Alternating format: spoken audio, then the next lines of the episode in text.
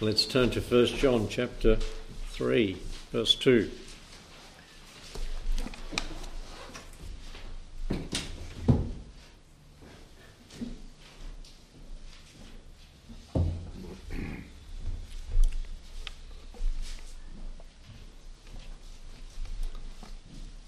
Last week we were looking at verse 2, the first phrase, Beloved, now are we the sons of God. We looked at that reality. And um, one day we'll be welcomed home. Remember looking at that last week, looking at Old Testament saints, in the uh, great time where we'll walk into glory and the saints come marching in. And we went through many that the Lord will introduce and their wonderful things they did for His praise and glory. Well, that we were considering on one of the quest- questions we asked, and the second question we were asking and will answer tonight the implications, or not a, not a statement really, the implications of being a son of God. Let's pray. Thank you, Lord, for your word, and thank you, Lord, that we can be your, called your children. What a wonderful thought in all the ramifications of that. Lord, bless these thoughts to our hearts tonight, and may we be encouraged and uplifted in this wicked world and by the knowledge of who we are in Christ.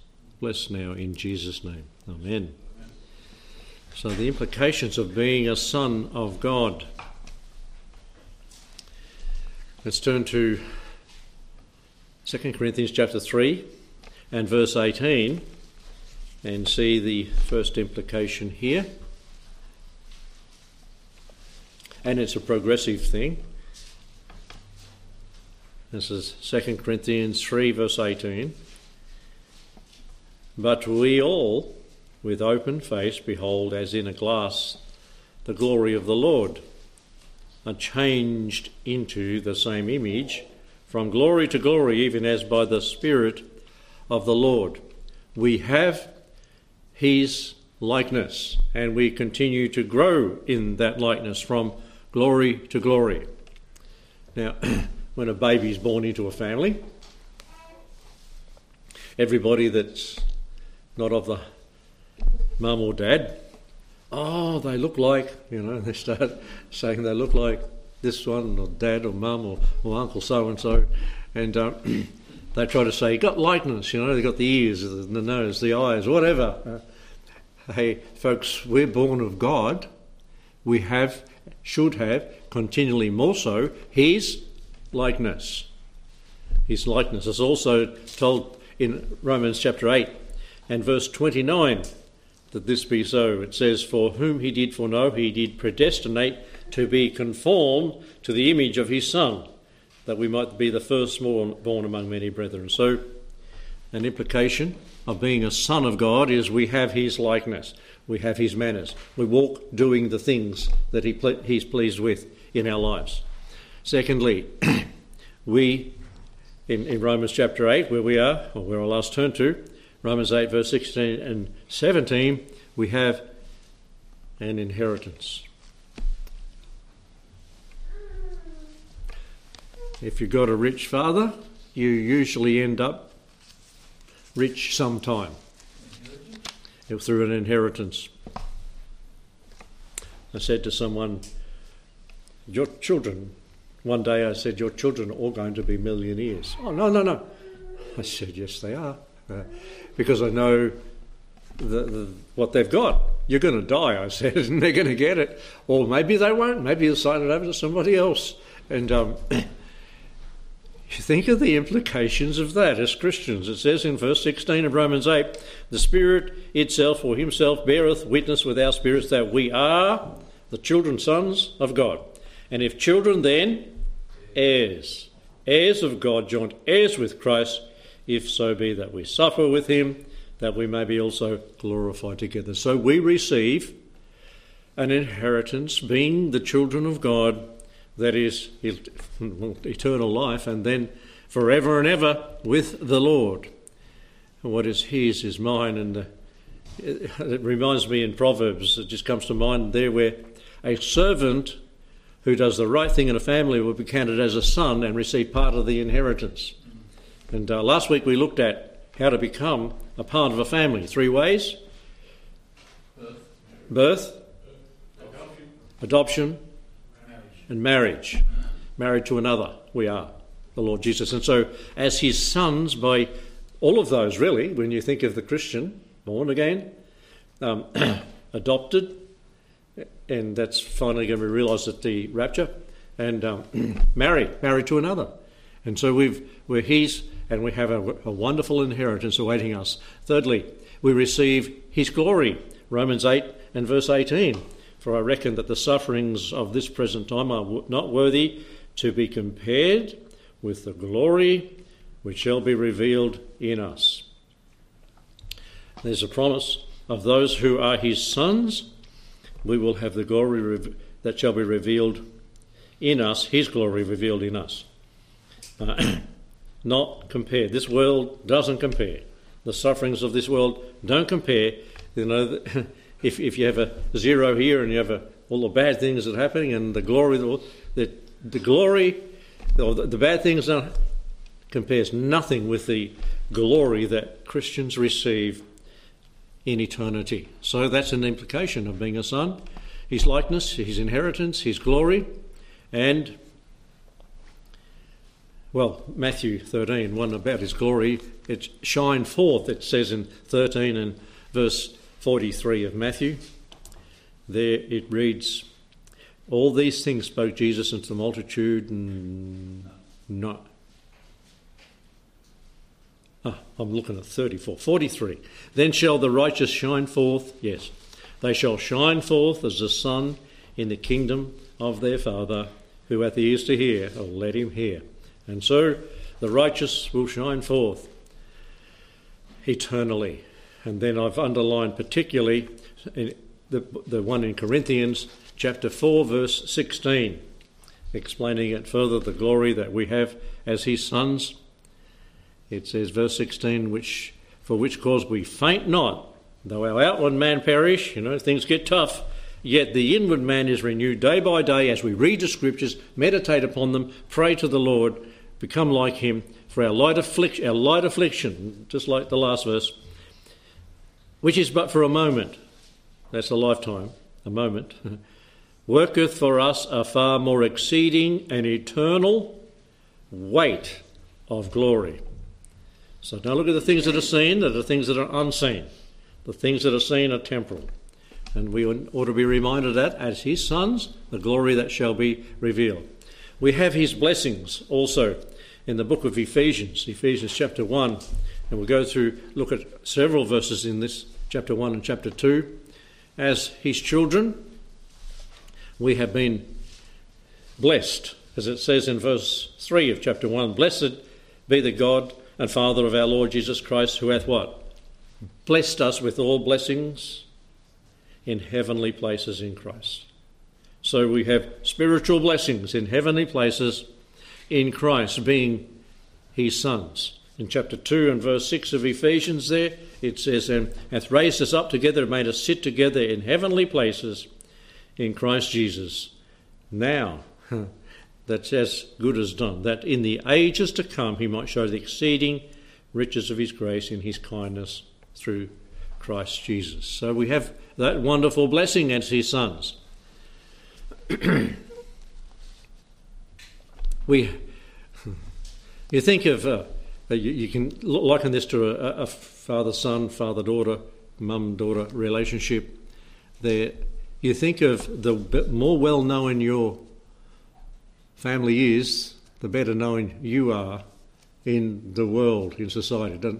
But Christians, they know us not because they knew Him not, because they don't know our God. They don't know the blessings that are the Christian that they ridicule and knock and put down. They don't know how important these people are. They're sons of God and the blessings that flow to them now and in eternity. And, and we, we have a stability as Christians that the world doesn't know about. We don't have to be overcome by the politicians and, and all their decisions, by the situations that are developing around the world. We don't have to be overcome by them. We are his sons. We have a better world awaiting. Wonderful blessings. We have, what, number five? Been accepted in the beloved, chapter 1 of Ephesians and verse 6. Accepted into the family to the praise of the glory of his grace, wherein he hath made us accepted in the beloved. Only God can do that. We can't make ourselves accepted in the beloved. We might join a church, we might straighten up our tie and, uh, and be all spick and span for Sunday, but that doesn't do it. It's being right with the Lord. And we are then accepted in the beloved. Chapter 1, verse 9 of Ephesians. We have the knowledge of his will, having made known unto us the mystery of his will according to his good pleasure, which he hath purposed in himself. And in a family, usually, they talk about things in a family. And they know what's going on in the family. And we have a knowledge of, you know, what's planned, what's what's the purpose what we're doing here as a family. Well, in God's family, is it any different? Hasn't He has He not shown us as His sons and daughters His will, His purpose, His plan? A wonderful privilege this afternoon of talking to someone for three hours and just saying, "This is upset about this." I said, "But this is what the Bible says." And talk about this. I said, "But this is what the Bible says." And they just listened and praise the Lord that they're willing to listen and talk about it and, re- and, and, and, think it through and, and give answers and reasons.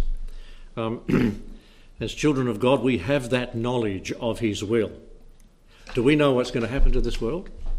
Do we know what's going to happen to us after this world, after we depart? Yep, yes. Do we know what's going to happen to sinners? Yes.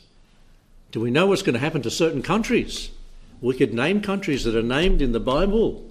What's going to happen to them? To their armies, particularly. Eh, we know what's going to happen. And people think you're mad. Uh, they'll believe someone that's made a prophecy who, who is it Nostradamus? Did he make prophecy? But they'll believe him before they believe the Bible. But the Bible is accurate. What has been prophesied and has been fulfilled is 100% accurate. What has been prophesied, not fulfilled, will be 100% accurate. And you can say it um, dogmatically, but in the right tone of voice. you can be completely confident. We know His will. We know his, we ought to know His will for our personal lives, but we know His will for the world. We, we are to pray according to His will. And what's one big thing that's on the heart of the Lord all the time? Why did Jesus come? That they might be saved. His will is that people get saved, people hear the word respond to the word and become, and we can pray for the salvation of souls. Um, yep, we're in on the secrets of the family. you know, it says in the scripture, which in times past were hidden but are now revealed. We're in on the secrets. And you can just say with confidence, this is what's going to happen in the world. This is what's going to happen to the world. This is where people are going to end up. This is what's going to happen to the evil one, to the devil. If they don't believe him, they should just look around. And that we know the will of the Lord. In the family, an implication is he will gather us all together for a grand meeting in the skies one day. Will he not? And that's where the series of sermons from 16 or 17 that we did really comes from this verse, Ephesians 1.10, that in a dispensation the, the, the period of time set down in the fullness of time, when it's finished, God's plan's done, His will is finished, well, He might gather together in one all things in Christ, both which are in heaven, which are in earth, even in Him. Gathered together in one. Who likes Christmas? Why? Presents or food or fun with the family, fun with the cousins. You could choose all those, couldn't you? Yep. it's uh, like that.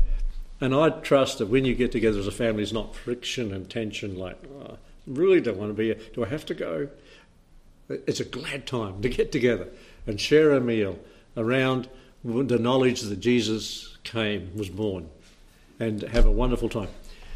You multiply by that by thousands of times. That's what it's going to be like when this verse is fulfilled and he gathers us together in the fullness of time.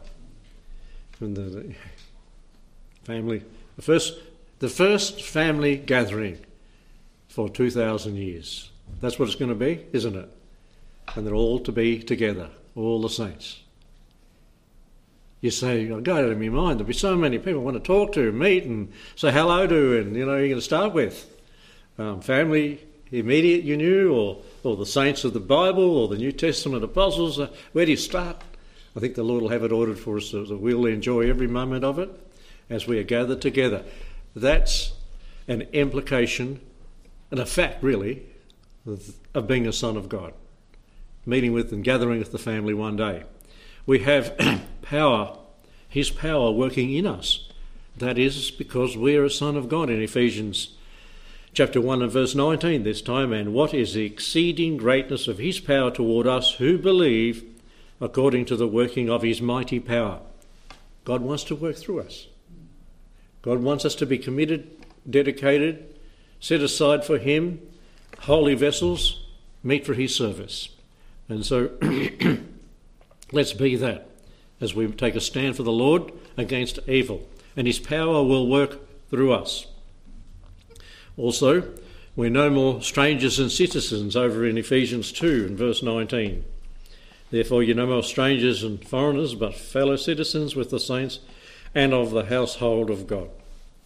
We referred to this, but the household of God. It's a building, it's a body, it's a bride, it's a household. I, I, they're all mentioned in the book of Ephesians. Hmm. Not strangers, not set out, not a vagabond and wandering around lost and not knowing where we're going. We are of the household of God. And I've, I've put down next to this the book of Hebrews and Hebrews chapter 3. And it talks there about the household of Moses in verses 1 through to 6. Consider verse 1, the middle of it, the apostle and high priest of our profession, Christ Jesus, who was faithful to him that appointed him, faithful to the Father that appointed him to do what he did, as also Moses was faithful in all his house, the household. For this man was counted worthy of more glory than Moses, the Lord Jesus certainly was, insomuch as he who hath builded the house hath more honour than the house. For every house is built by some man, but he that built all things is God. And Moses verily was faithful in all his house as a servant for a testimony of those things which were to be spoken after. Now, verse 6 But Christ as a son of his own house, whose house we are, if we hold fast the confidence and rejoicing of the hope firm unto the end. Now, when you are in your house, this is that family's business, this is their house. When you grow a little older and get a license, you've got a key to the house, to the car, and to the house. and you're of that house, household. You can come and go as you please, and I suppose if mum and dad are in charge, there's no, you know, real late nights, no, and, and who, who you invite in, they're guests, but you're part of the family. We're part of the household of God. We're part of the family. We've got the keys. We have access. We can come to the Lord in prayer. We can praise Him. We can thank Him. We can sing from our hearts, not because we have to, because we want to. And, and we're not a, a special, specially trained choir member to sing. We can sing from our hearts to the Lord, and we know we mean it. You know, see an African choir singing to the glory of God, and boy, they've got the volume. they've got. I mean, not saying you haven't, but they have, and you, they've just got that ability, and it's great to hear them sing about their Father, our Father, the Lord Jesus, and all the blessings that they and we have in Him. And so we are of the household of God. We have access constantly 24 hours a day, we can go to the Lord in prayer and come boldly to Him. Um, he will also, as a son, for the ages to come, show to the exceeding riches of his grace, as it says in Ephesians, back in Ephesians now in chapter 2 and verse 7, that in the ages to come he might show the exceeding riches of his grace in his kindness toward us through Christ Jesus. Now you have a little, Michael was sitting there a minute ago. He doesn't know all about these, what the blessings have been in a Christian house. And the little ones that come into our house don't know that. But as they grow older and more mature, they, they realise the blessings have been in that house. And they are showing wonderful things, I pray, from the parents to the children. And we as Christians have that same privilege in knowing the Lord Jesus Christ. And as we grow in Him, we begin to understand, as it said over in another passion, passage we may get to. He will freely give us all things. Romans chapter 8 and verse 32, it tells us that as well. So, the reality of being a son of God, we thought of the grand entrance one day in 2 Peter chapter 1 and verse 11 last week, and the reality of and implications of being the son, what it means in life, and the restrictions. The restrictions. As it says back in 1 John verse, chapter 3, verse 2 Behold, now are we the sons of God, and it doth not yet appear what we shall be. There's a restriction here, isn't there? It does not yet appear what we shall be. Now, an artist impression of a proposed building looks amazingly like the finished product because he's read the plan of the architect.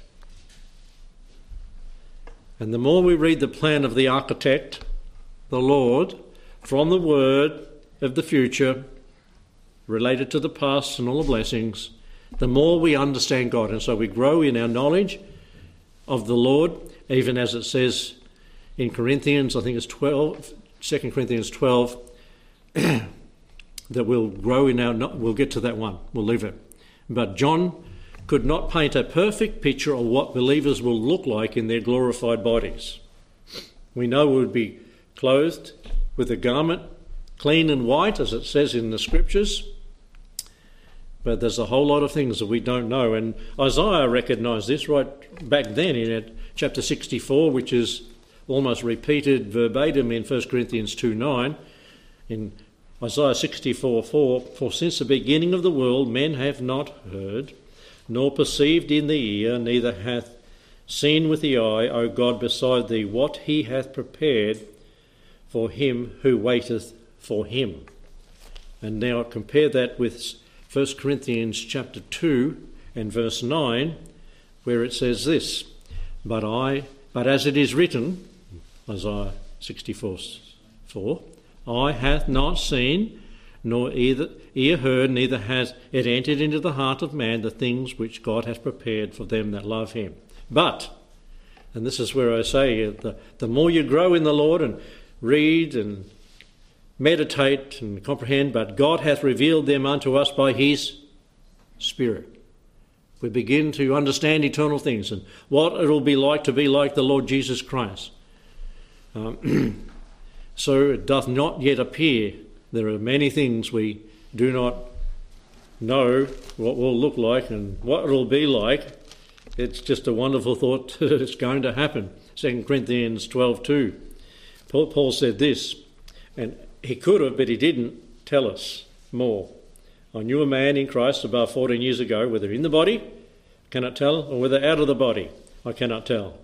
Whether him himself, his person, was in or out of a physical body.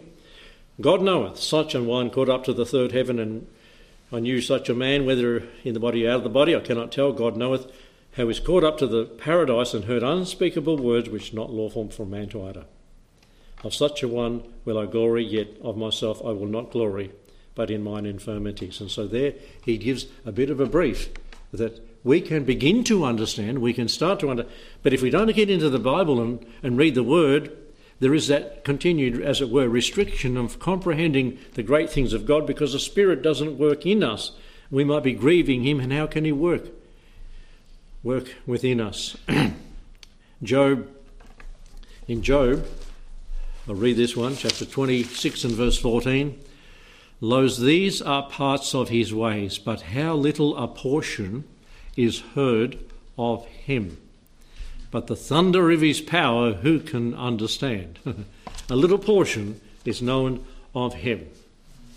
If, if we knew everything that we that God is, we'd be God, but we're not going to ever be that.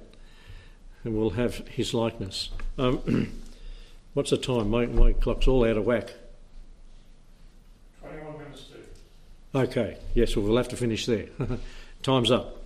But the, the prospect reserved for believers, a reality, Son of God, a restriction, and it doth, doth not yet appear what we shall be. And then the next two that we'll go into next time. A revelation and